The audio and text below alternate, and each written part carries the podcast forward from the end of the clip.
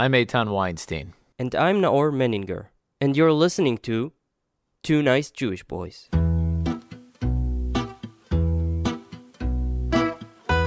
This podcast is made in collaboration with the Jewish Journal. Throughout history, Christianity and Islam have battled it out, each vying to be the dominant religion on our planet.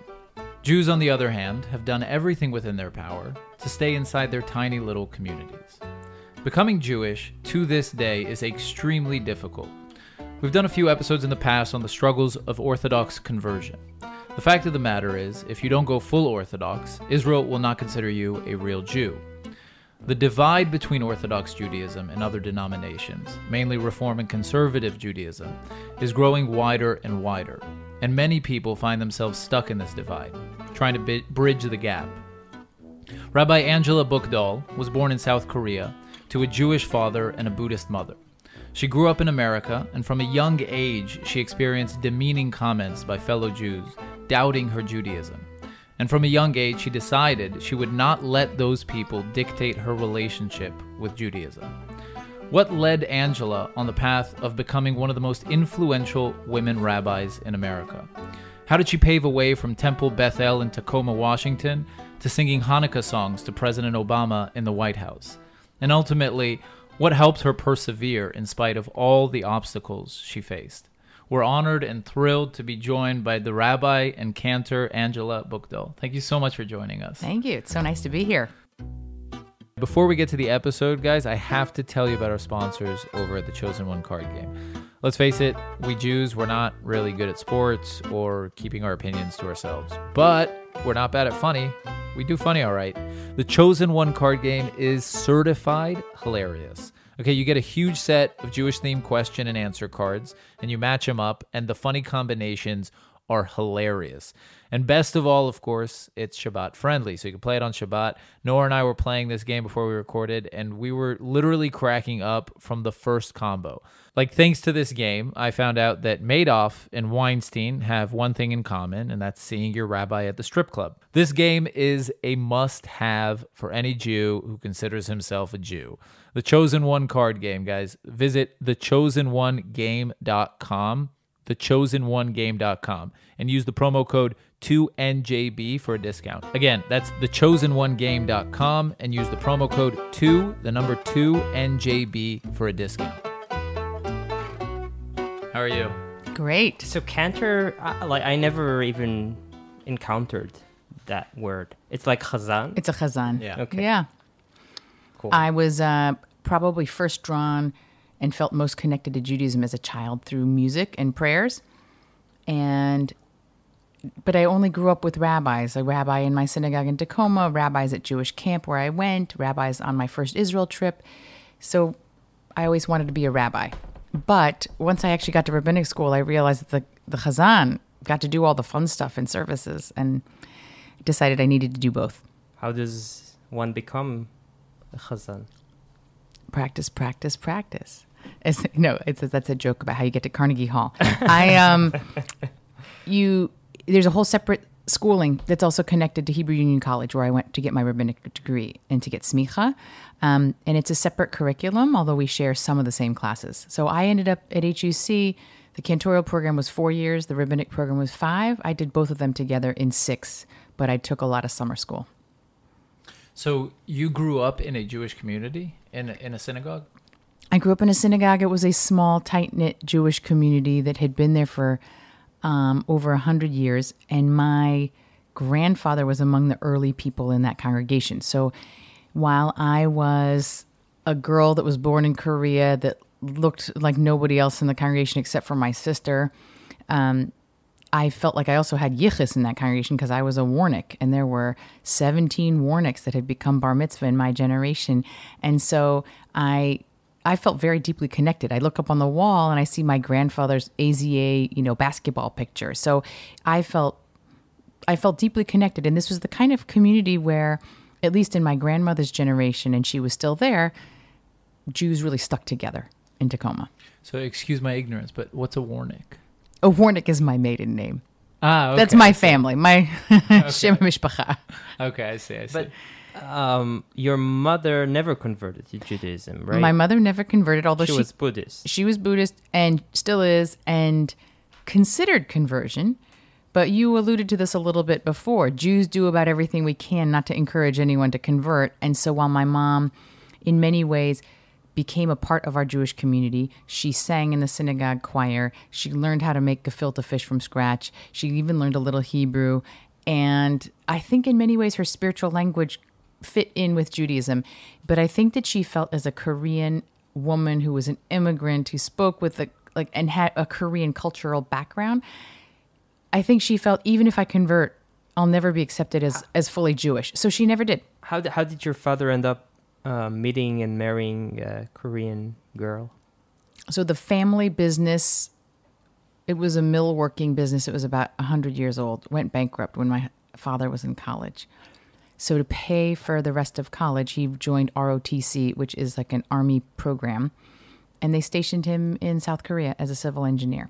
And then he fell in love with Korea first before he met my mother and stayed, met my mother, ended up um, working as a civil engineer and stayed in Korea for 10 years. So you mentioned before, like you didn't look like anybody else in the community except for your sister. Do you? I mean, can you tell us about how you the recollections you have of being kind of outcasted by people in the community? Was it people in your direct community, or was it from other Jewish communities around? Or Fortunately, the community that I was in was extremely accepting. My rabbi, who was a German refugee, reform rabbi, was extremely welcoming of my family, including my mother. Never asked for us to convert or my or my mother, um, and we had, as I said, I had a big Warnick extended family that was there. You know, several of them taught religious school, were you know sisterhood president you know, youth group presidents. And so I felt very much at home there. I think the hard part was I never saw myself represented in the Jewish community in any way at all whatsoever, meaning I never saw myself in any Jewish book. I never saw myself in any Jewish leadership or even in the community. And I think that the hard thing was more when I came outside of my very shielded bubble of Tacoma, where I was um, in youth group and I met Jews from California and other places, and they said, "Well, that's funny. You don't look Jewish." This is the kind of thing that I'd hear all the time, or more direct challenges like you can't be Jewish, your mother's not Jewish. Um, my first trip to Israel was much more that way, where I had Orthodox Jews on my trip who claimed a halachic definition of my Jewishness, and so therefore I was not really Jewish. I mean, in Tacoma, the funny thing is that because my sister and I were two out of the three Jews in my large high school, we were always called upon to talk about Judaism. So it was always like, Angela's going to light the Hanukkah. What's that thing called? Manoja. You know, you're going to light that up for the Christmas assembly. you were like the most Jewish person. I was the most Jewish person, and my sister and I were were saying, you know, Jew, people in Tacoma think that Jews look like us. We were the standard bearers, so it was a shock to my system when I went to um, Israel on this trip for the first time. I was already president of my youth group. I was already the Jewish representative. I already thought about being a rabbi. I was a song leader. I like I was holding holding every leadership position that a kid could hold in my community and then to be told that actually you're not a Jew. It was it was not just upsetting. It was like deeply destabilizing. The the synagogue that you were a congregant of in Tacoma was a Reform synagogue. It was a reform And synagogue. was there no Orthodox synagogue there? Was there no Orthodox community There's there? literally zero Orthodox community in Tacoma. Oh wow. Mm-hmm. Okay, so you hadn't encountered this kind of. I never encountered it until I was about 16. To us Israelis, the, I jump ahead a little bit, but I guess the, the relation, the, the concept of Reform Judaism here, I, I think it's it's not as big as in America. Now with the stories that recently came up, like last year with the Women of the Wall. and- yes, but it's but it's it- almost yeah. anecdotal. Yeah. And it's also fascinating, like for me, the relationship between reform in a city like New York, Mm-hmm. uh, between reform and uh, and Orthodox. Like, do you are there any relations between the communities? So ironically, I think that it's easier to have good relationships between Reform and Orthodox in New York than in Israel, for sure. So I have a very nice relationship with the Orthodox rabbi that runs the largest modern Orthodox congregation on the east side of Manhattan, Rabbi Chaim Steinmetz. He runs Kehilath Jeshurun. when he became the rabbi of his synagogue just a few years ago, he invited me and the the rabbi of the largest conservative synagogue on the east side. So, Rabbi Elliot Cosgrove and myself, um, we were there for Friday night. We had Shabbat dinner with his congregation, and then he invited us on the bima. It wasn't for services; the services were earlier, but we sat on his bima on Shabbat, and he called me rabbi, and we had a great conversation, and that started a relationship between the three of our communities, and between me with him specifically, uh, that continues to this day. So that we've done. Israel programming together. Now we share shlichah together, the three congregations. We um, are planning to do a trip to Poland, three congregations together. And it's sort of like now we've taken the show on the road. We, we every time the Israeli consulate wants to show Israelis what like reform and orthodoxy can look like together, they have us come on a panel and talk to them about what it looks like. And and a lot of Israelis can't believe that that that this Orthodox rabbi not only um, has a relationship with me, but that we have a partnership really in the ways that we share programming, especially about Israel. Let's take it back. Yeah, I, I kind of yeah. wanted. I mean, I this is a we are bit of a. yeah. No, no, that's interesting But actually that it that is. relationship exists. I, I couldn't imagine a relationship like that really existing in Israel. It's true. Um, What do you mean by take it back? Take it back a step in back. time. Yeah, Ah. take Yeah. it back in time. I wanted to ask you kind of. Uh, this is probably a cliched question, but I feel like it it really uh, is fitting in this conversation. But wh- what is Judaism to you? Back to basics. What, you said this is a 40 minute interview? Okay, so You have 30 minutes. In three words. it is, um, I think it is a way of life uh, based on a people with a history and a text and a relationship with God. I think that it is um, it is an example and a vision for what a world redeemed can look like, which is not just a world that is redeemed for Jews, but for all people. Um, it's the struggle of an Erev Rav that left Egypt because they really believed that they could leave their Mitzrayim, their their narrow places, and go to a place of freedom, and that that's something that every human longs for. And so it gives us a a blueprint for how to live that life and how to do this for ourselves and how to help lift up the most vulnerable to have that as well. And do you think and it's beautiful? I think we can all relate.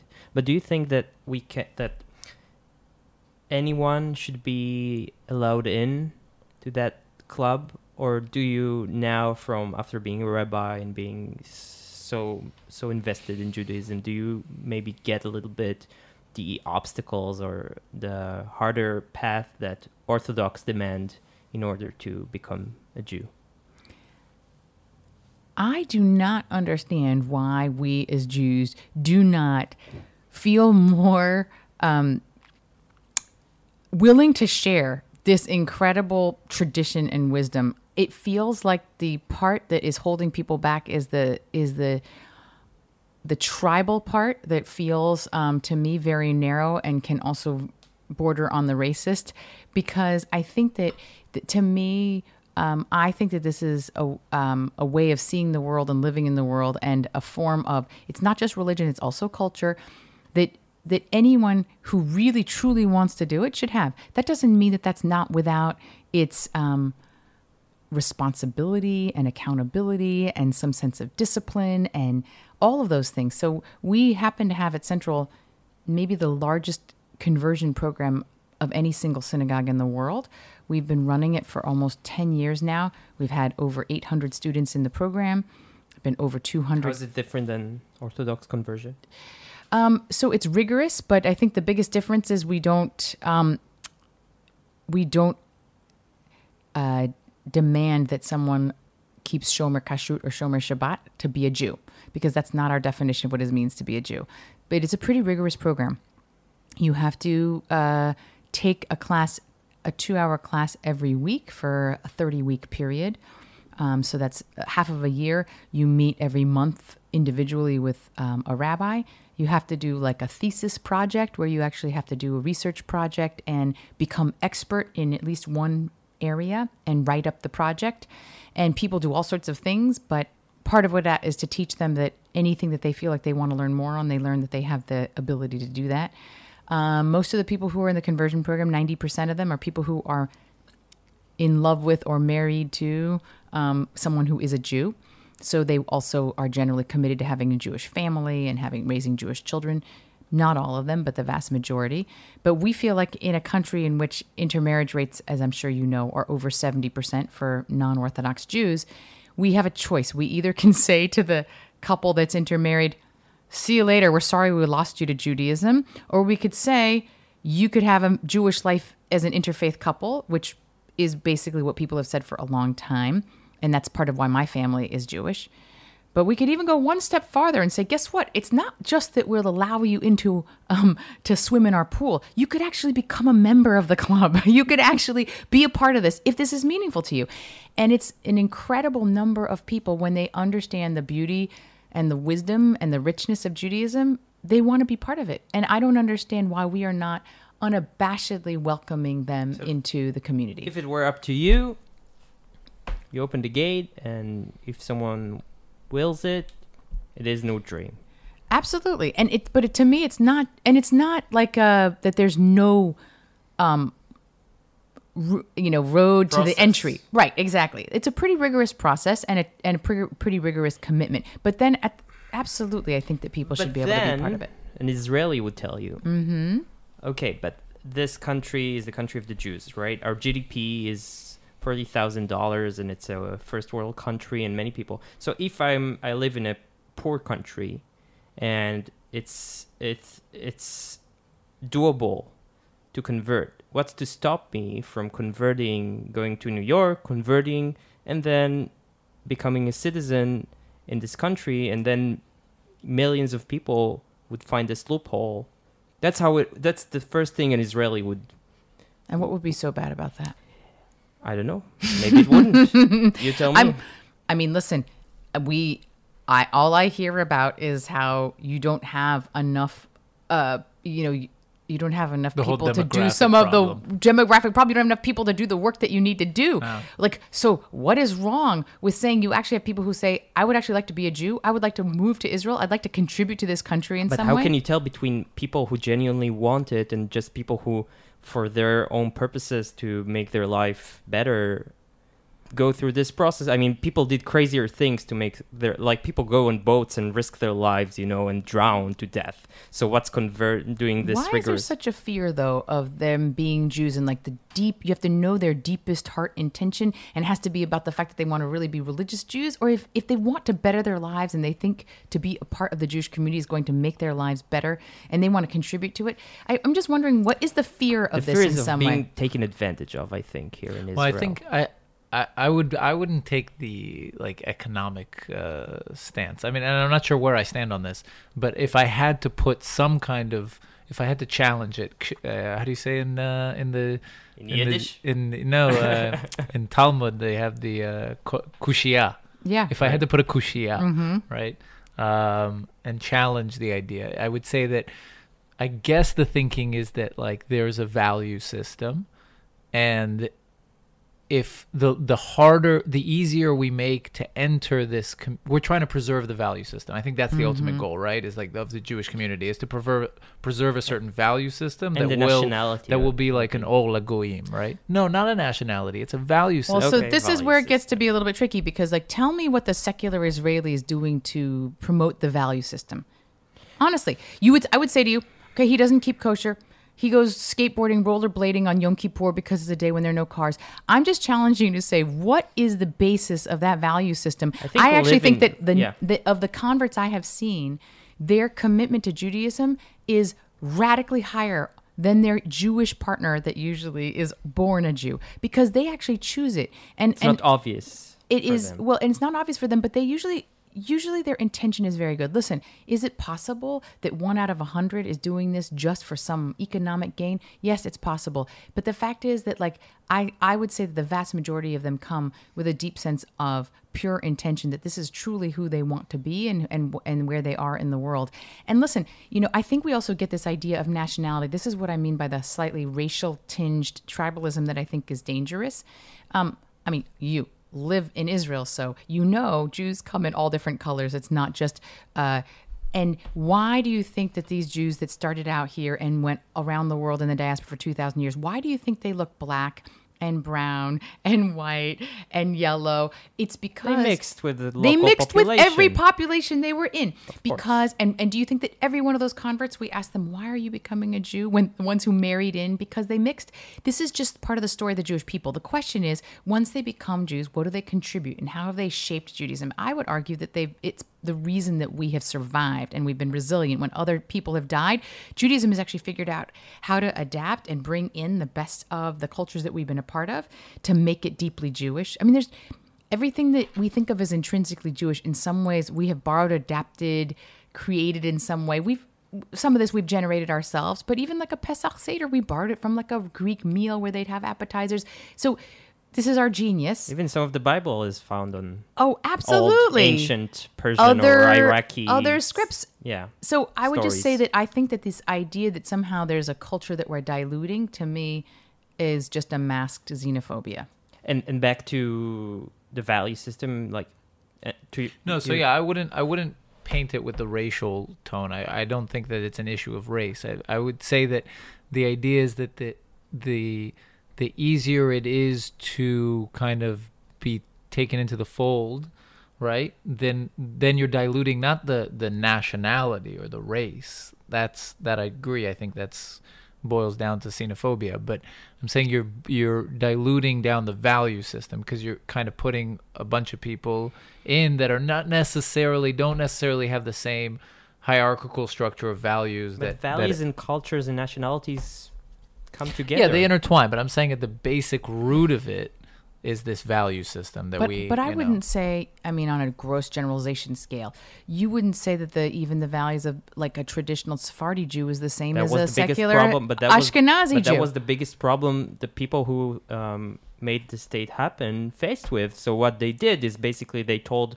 all Mizrahi Jews like, you need to be Ashkenazi. yeah, you need to be Ashkenazi, and that backfired. I mean, I think uh, it, well. in it- many ways it backfired. in retrospect, but if you look at it today, it it it worked.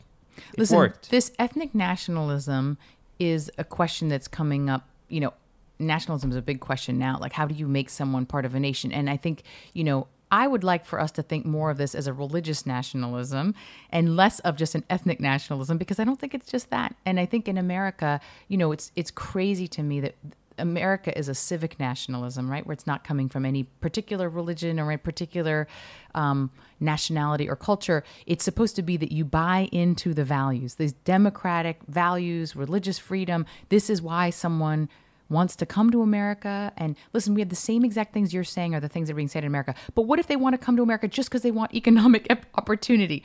We've got a president right now who is telling people who are serving our country as Congress people, they say, he says, go back to the countries you came from. As if, like, you know, To the as if they're not Israeli- really American. to the average Israeli, it, the average Israeli relates to that. I think.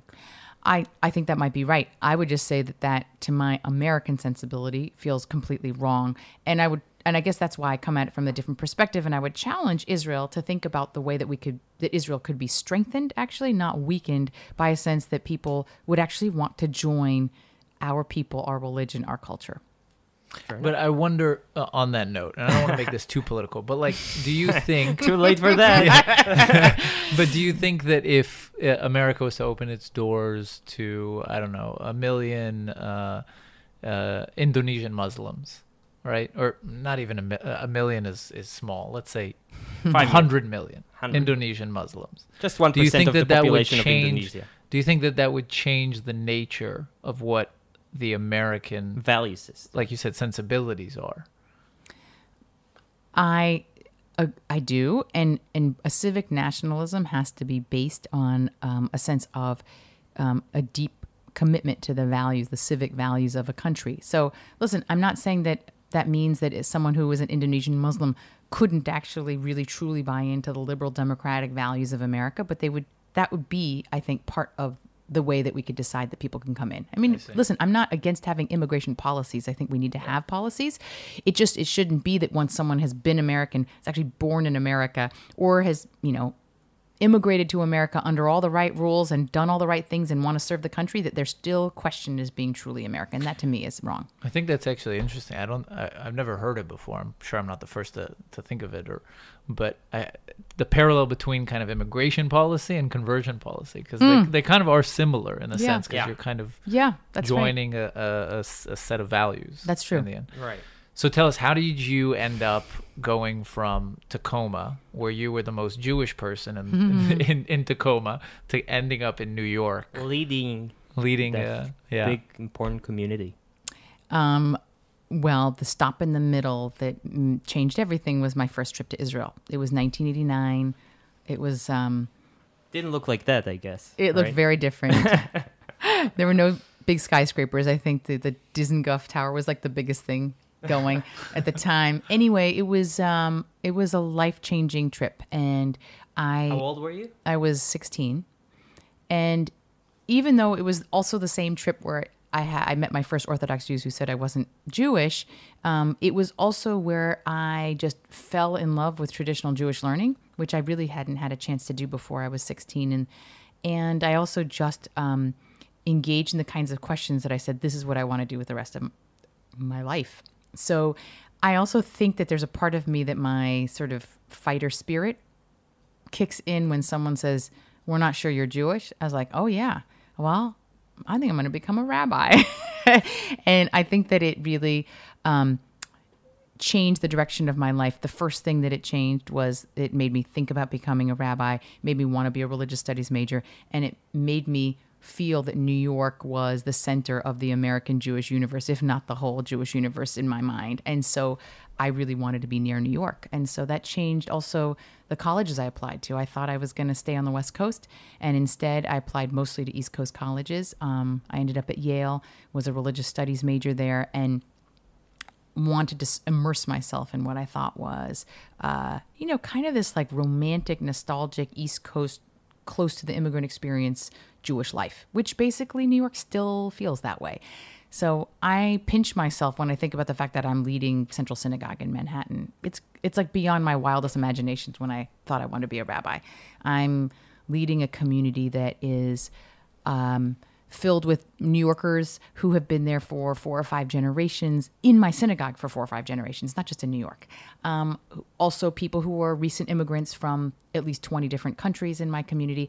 We have some of the storied New York families from the Tisches and the Lauders who like you know run uh, you know Jewish organizations all over, and we also have people who are homeless in New York who are literally members of the congregation as well. So it's a very widespread. Um, we have all kinds of different family units. We have Jews of lots of different colors, um, maybe partly because I'm the rabbi there, but I think also because that's New York.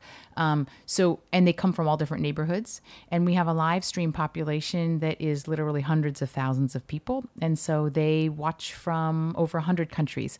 And every week at services, people will come up to me and say, I'm a live streamer from Brazil, I'm a live streamer from um, Israel. Uh, it's really kind of amazing from France. amazing.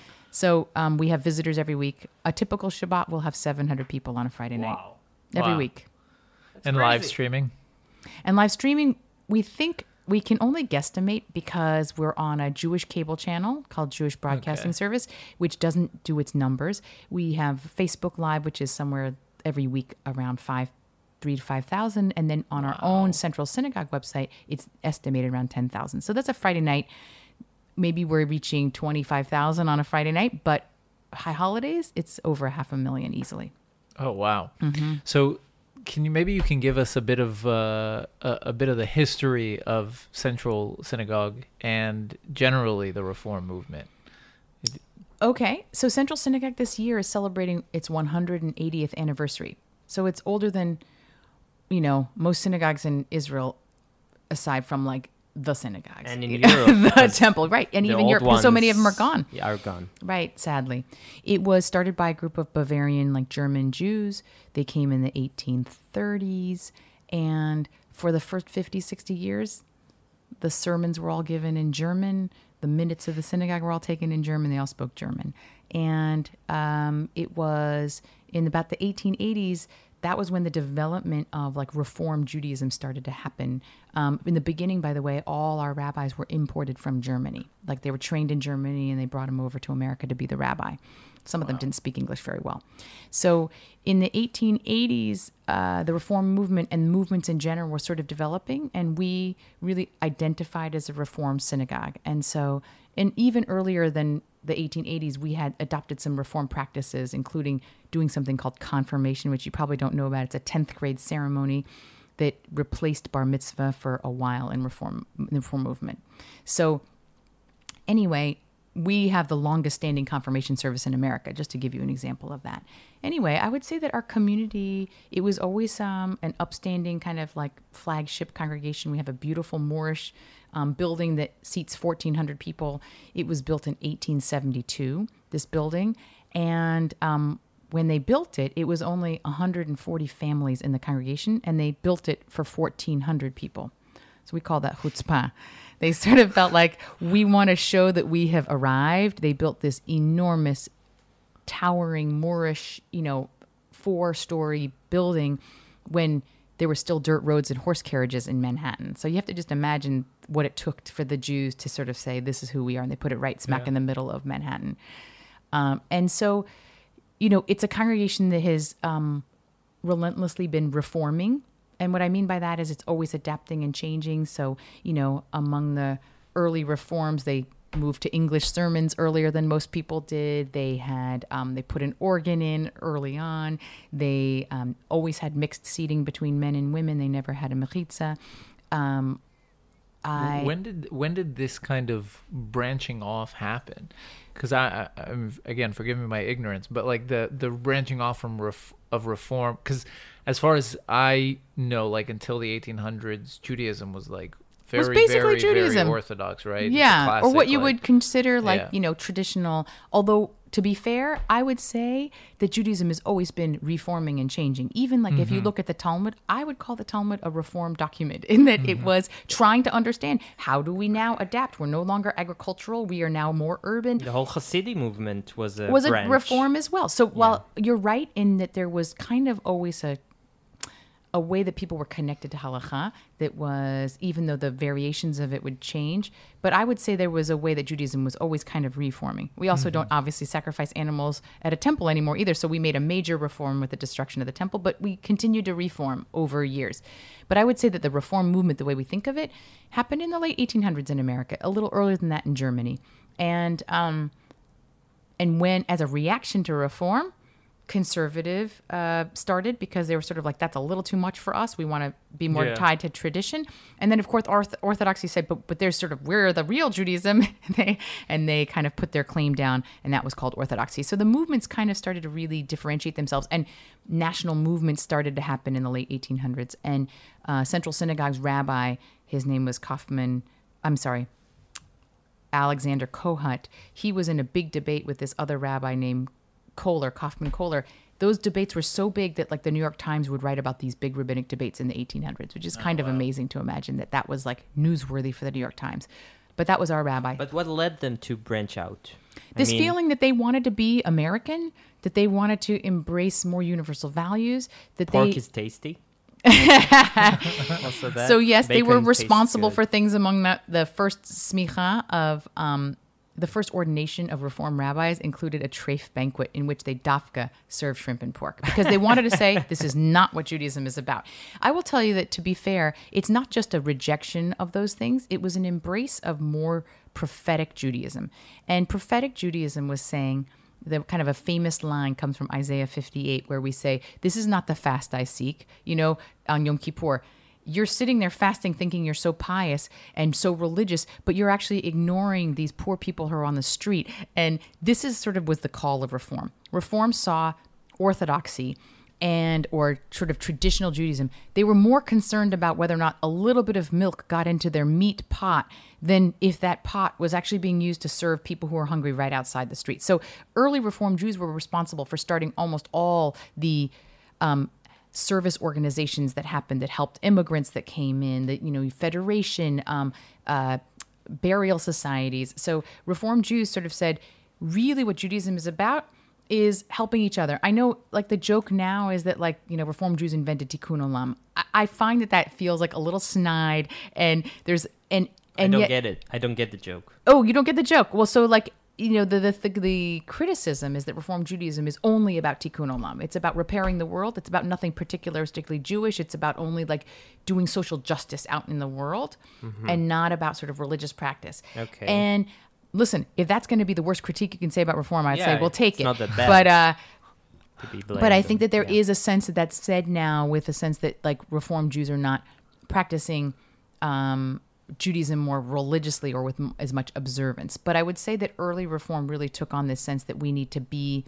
We need to be out there in the world and embrace egalitarianism. It was the first movement to say, you know, women should be equal in this in this religion. And here's what I would say: there were laws in halakha that I think everyone would say goes against what our moral inclinations say. For example, like the case of aguna, like a woman who's chained. I don't think there's a single Orthodox Jew that would say that we feel okay about that. They're trying Well, to find can you- loopholes. just for because I I don't know. Okay, so an I'm sure many of our aguna is um, is the status of a woman. Get the who- whole thing with Get. Exactly. Okay, An not ag- the app.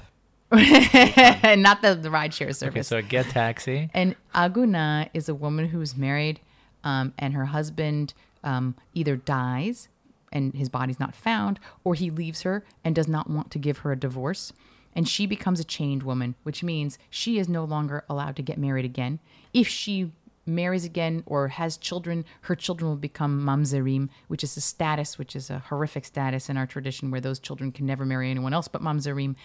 And but basically, she's not allowed to go on with her life, and it's all up to the man.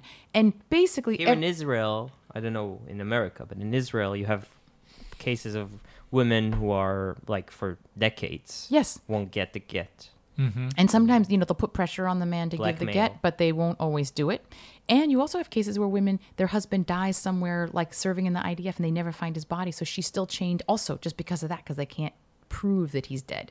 So it's a horrible status. I think every Orthodox Jew and every person, every Jew would say this is a horrible thing. And yet there's a sense that that's the law. We can't do anything about it. Now, I've learned that where there's a rabbinic will, there's a halachic way. But for some reason, on this issue around women, there has not been a way that they've figured this out.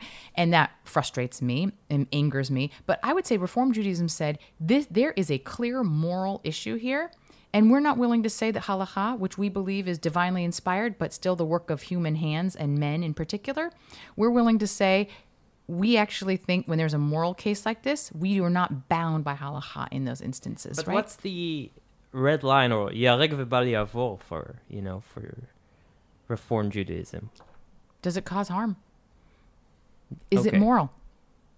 I mean, I, I think that, like, for me, you know, listen, I hear Orthodox Jews tearing their hair out about, oh, what do we do about people who are gay? It's an abomination. Not all of them, but some of them actually care and feel like it's horrible.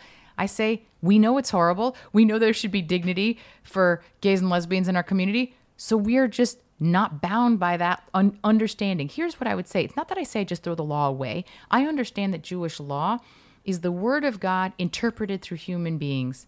And sometimes we have interpreted God's will wrong. But if it's subjective, then can't I? Uh, I don't know. I'm a Jew in Texas. Can I make a congregation of Reform Jews who think that we should all carry arms and and uh, kill those who seek to harm us, and start and say this is my Judaism and So this is I mean, listen, this is why Reform Judaism is difficult in that there has to be integrity in the process. And I don't think that people should we have a very strong case of precedence in Jewish law, right? So there's a sense that you should be making that decision not just on your whim of the day or the social pressures of a moment, but it should take precedence into account. You should have a sense of people who write reform vote because we have those responsa. Um, look at the like the vast corpus of Jewish law and text to kind of base their defi- decision, but they're also truly saying what is the moral calling of our time because this has to be a living Torah and it can't be stuck in some in some past and we have evolved as human beings and I think that it has to be able to evolve. And now the fact is Orthodox Jews do the same thing. They do it slower. They're not always honest about how much they've changed, but they're still also changing. So I, I'm a secular Jew, so this is probably playing more devil's advocate. But uh, to me, it seems like one of the strongest, I guess, cases f- in favor of Orthodox Ju- Judaism is the idea that it preserves Judaism throughout. Like we've had these laws and these these rules and these guidelines for thousands of years, and they've managed to keep alive the Jewish faith for you know through through a time period that has kind of deemed other religions like you know irrelevant um and and it's managed to survive using these guidelines so it's like to come and and throw them out and again But- i'm a secular and- jew so so i i can't really to uh, add to that, also the notion that we are people. It's a nation. It's not only about religion.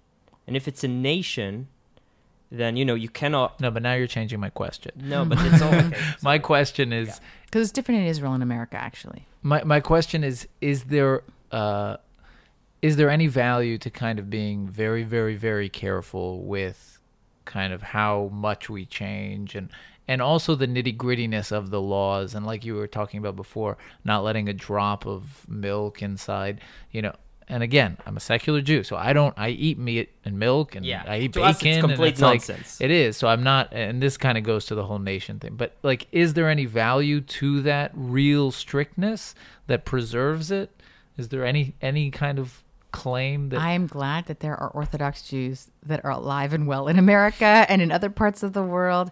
I will tell you that they have not really grown as a movement in the 200 plus years that there has been Orthodoxy that's like really it meaning it's it's about 10% of the Jewish community. It has remained that even though they have a pretty high birth rate. It might change with ultra orthodoxy right now in America where they are actually really truly have an extremely high birth rate, but let's just put it to the fact that it hasn't grown that much.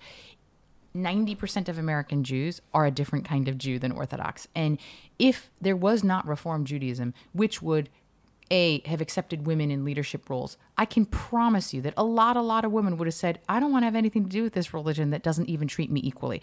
I will promise you that gays and lesbians, which is 10% of our community minimally, um, would say, if this religion only sees me as an abomination, why would I want to have anything to do with this? I can promise you that Jews who live in places where they aren't, there are not a lot of other Jews to marry and they fall in love with someone who's not Jewish, if they had been only told if you marry someone who's not Jewish and fall in love with someone that you're out of Judaism, we would have lost I'm promising you, like most of American Judaism. So I think that Reform Judaism has been the reason that Judaism is thriving and surviving in a, in not just surviving, thriving in America today. And I actually think it is such a shame that you don't have more of a Reform Judaism in Israel because I can almost guess that most secular Israelis like would find meaning in a Judaism that's not about whether or not you keep kosher, because frankly, most of us think that that's not actually what Judaism's all about. Um, that's not what makes you Jewish.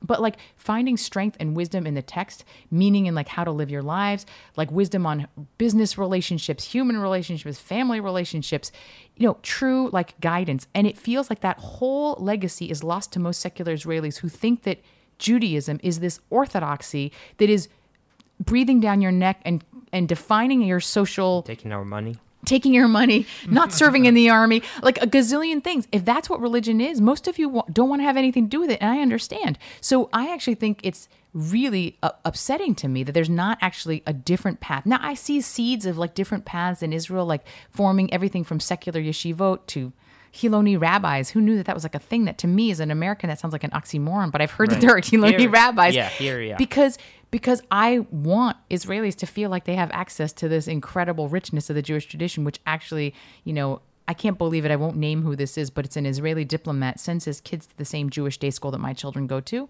And he said, My daughter has learned more about Judaism in her two years in America than in all her years living in Israel. Now, that is a pathetic statement, and Israelis should feel ashamed of that. That you have to go to America and go to a Jewish day school to learn about Judaism. We're in the Jewish state. Here, when we have a, a, um, like with a kippah, not Bennett, who's not really or like light Orthodox, uh, being the minister of uh, education, and he wants to add a little bit of Jude, Judaism studies. Then it all like there's a whole havoc of That's- hadata, that's bec- religiousness, in the religious system. coercion but yeah. the, the problem the problem is because religiousness here has only been um, you know this extreme kind of ultra orthodoxy, and it's been very repressive. We're traumatized. uh, Yeah. I guess, and people are ignorant. So let's get to the fun stuff. Hasn't this been fun already? This has been really fun, but uh, but this is going to be more fun because how did you end up in the White House singing to Obama? Yeah. And how do we get to sing to Obama? and what did you sing to Obama, and what would you dem- demonstrate? um, I think that uh, um, I'm not exactly sure how I got asked. I think that his Jewish liaison knew me and um, knew that Obama would get a kick out of having a female Asian rabbi lead the service. So, um, so yeah, I was very honored to go. I got to bring my kids. We got to take a picture with him next to a great big Christmas tree because even though it was a Hanukkah party, all the Christmas decorations were still up. And um, I got to, I just said the brachot for lighting the candles, and um, and we sang Ma'oz Tzur, uh, and um, and he gave me, yeah, he gave me a big hug. He laughed at my joke. It was it was a really it was an amazing experience. What was That's the joke? Um, I said that Hanukkah is about religious freedom. And I said that, you know, our country was based on those principles of religious freedom. And I said, but I still, and, you know, and equality for all. I said, but I, I still think that our founding fathers could not imagine a day when there would be a Hanukkah party celebrated at the White House, officiated over by a female Asian rabbi for a black president. and he said, Yeah, you don't Yeah. think they, they imagine that? I said, I don't think so. They're turning over in their graves. Mm-hmm. okay, so uh, could we get a maybe a demonstration sample? of? Uh, so we're kind of putting you on the spot right now. yeah, on the but, uh, spotlight. Um, so in the summertime, you want me to sing Ma'oz Tzur? No, any- anything. I don't know, anything. anything. Anything goes. So we just passed Tu B'Av, so let's do we'll do a, a song from Shir HaShirim. אני ישנה וליבי יהיה וליבי יהיה כל דודי דופק פתחי לי אני ישנה וליבי יהיה וליבי יהיה כל דודי דופק פתחי לי. Wow. That's Thank you so much. Thanks. Thank you. It was a pleasure to meet with you and argue with Israelis is always fun. Should do it a national sport, right? Olympics. Um, so before we go, like if someone wants to, do, do, does your uh, synagogue accept donations and stuff like that? sure. And we've eh, have visitors every week. People are always welcome. Kabbalat Shabbat is always at six o'clock on Friday night, and it's open to everyone. We love having visitors. Like your website, And my website, centralsynagogue.org. you're on social media. Yes, I have a public figures page, Rabbi Angela Buchdahl page, and Central Synagogue has a page. Cool. Twitter. Mm, no, I haven't done that yet. Can't go down that road. Okay. It's a dangerous path. Sooner or later. down. I know, I know. I'm trying to avoid that. Okay. Well, before we go, we have a collaboration with the Jewish Journal. You can find them at jewishjournal.com. They're a Jewish uh, news source in Los Angeles. And check them out. They have great articles, great podcasts, and you should totally go to jewishjournal.com. And, And also, we do this on our free time, guys. So if you want to uh, donate, go to 2njb.com slash donate. and this is, let's maybe mention Kevin Davis, the yeah. top fan of, uh, of Number one podcast 2NJB fan. a big supporter of the show. And he um, Thanks, Kevin. told us Yeah. we have to have Angela, and he was right. So thanks. Thanks, Kevin, you. and thank you, Rabbi Angela. Thank you. Really, it was Thanks for coming. An It was amazing. Thanks. Thank you. Bye.